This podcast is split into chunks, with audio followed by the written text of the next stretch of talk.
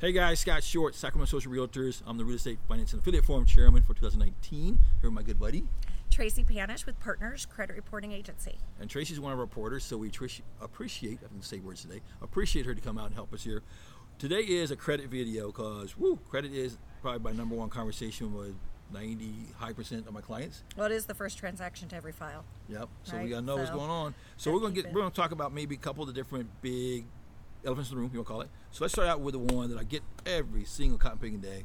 That I don't get why no one's figured this out yet. So Tracy, when I run so let's say somebody goes to Credit Karma, pulls credit, and they get a score.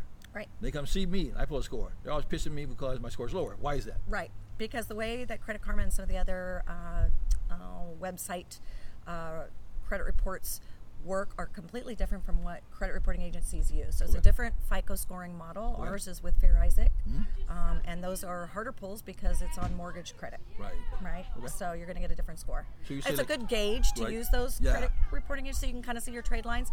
I always suggest to borrowers to go to annualcreditreport.com Right. um, to make sure they're monitoring their trade lines and they can purchase their scores Okay. through the the uh, bureaus. Right. But it's a completely different pull. It's a different scoring model altogether. So you say that when I pull up from Annual Credit Program or whoever's going to be, there's no modeling. It's just basically pure data. It's just data. and they pull it from us or mm-hmm. a car place, there's going to be mm-hmm. different models how they see scores. Yeah, it's the Fair Isaac Okay. Okay. scores. Okay. Cool. Mm-hmm. Okay, perfect. So number two question. Okay. Here's my other one. Oh my gosh. Oh, it makes you so crazy. so you told me in 2017 there's a rule passed. I think Fannie and Freddie or somebody made Yep. a rule that they don't report judgments. They don't require Okay. that credit reporting agencies or lenders utilize uh, liens and judgments on the credit reports Okay. anymore. Um, that is a report that we offer at Partners Credit, and I'm sure other credit reporting agencies do as well Okay. as a standalone uh, product or uh, an addendum Okay. to the credit report. But no, it's not required. So uh, my suggestion would be go through a borrower to go through their title company and ask for um, an SOI Yep.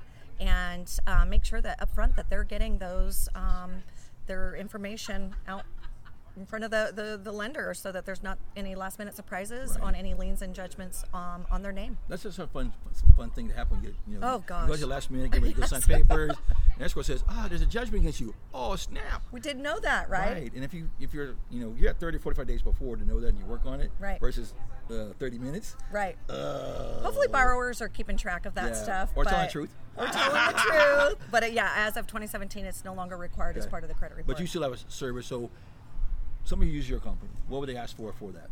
They would just ask for liens and judgments to be added to their credit report or as a standalone product. Cool. Okay. Perfect. Okay. and cool. it, it varies. All different lenders do all different things. So Okay, that's cool. Okay, good to know. Good to know. So number three. So I always hear this other thing. My guys who have lots of money, which, whatever, says, "Does my income. You know, I make a lot of money. My my credit score should be awesome."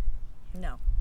Income has no play in your FICO score. Your FICO score is gauged off of your patterns of being responsible with your credit um, and paying things on time, keeping utilization, meaning the max of your credit card, um, not having that maxed out. 10 to 30% is where we get the best return Good, on good, your FICO, good. on your revolving credit. Um, history, having a long history, that's important. Okay. Um, and you know, there's there's like five variables, but income is not one of them. So, so if I'm if I'm that guy that says, "Oh, I've had this credit card. I hate them. The interest rate's 18 percent. I've had them for 20 years." Yeah, well, It's a good idea to close them out.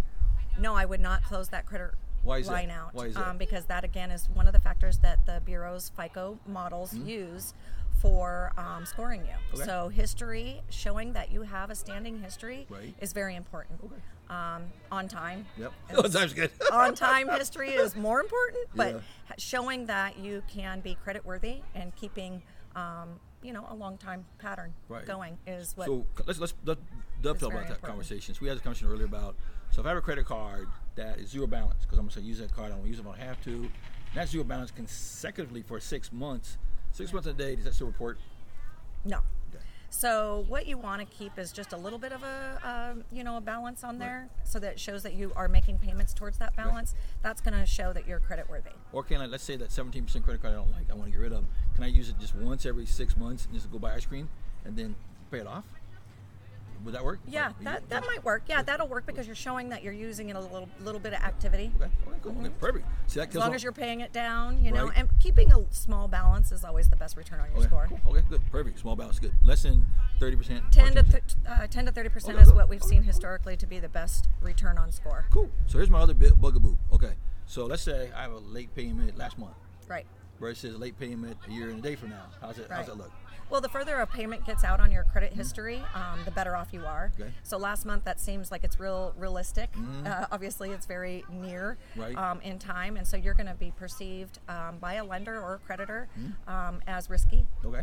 So the further away that gets on your credit history, Right. the better your score Okay. will return for you. Cool. Thank you. So what else I got here? So let's say uh, that one got okay. How about this one? I got. I'm gonna pay my car off. You know, I'm gonna pay off my student loans so I can get better. You know, lower debt to income ratio. How's that affect my score? Oh, it's not good because again, you're closing out, you're paying off. Um, you want to keep a small balance. Um, and you know, of course, on the overall picture, if you're looking at your debt to income is extremely high, you pay that down. Um, that's fine, but if you're paying it off and mm. closing it, mm-hmm. that's not good because Right. then you take away all that history Yep. that you've built up, and that is one of the factors the scoring models use is your history, length of credit. Cool. All right. So let's about this one. So let's say I'm shopping for mortgage rates. Right. I'm shopping everywhere. Mm-hmm. So I, I've heard you look, clarify for me because you're always my helper. Yeah. so let's say if I if I run someone's credit today, they want to go see somebody else tomorrow. Is there, I'm understanding there is a window of what do you call it? There's a window you can do Yeah. multiple credit pulls without affecting your score. How's that Yeah, work? it's like 45 day window, Okay. and um, because the more inquiries that you pull, Yep. so if everybody's pulling your credit, uh, then you look again more risky. That you're out there shopping, that you could be racking up bills and not be able to pay back your debt that Right. you're applying for. Right. So um, you definitely want to keep those inquiries um, limited. They stay on your credit for two years. Wow. Um, and that is another factor of how Right. many inquiries you're pulling is Right. going to reduce your score. Um, so yeah, definitely keeping those within a certain time frame if you are out shopping, and then um, not too many of them. Okay, cool. Okay, cool.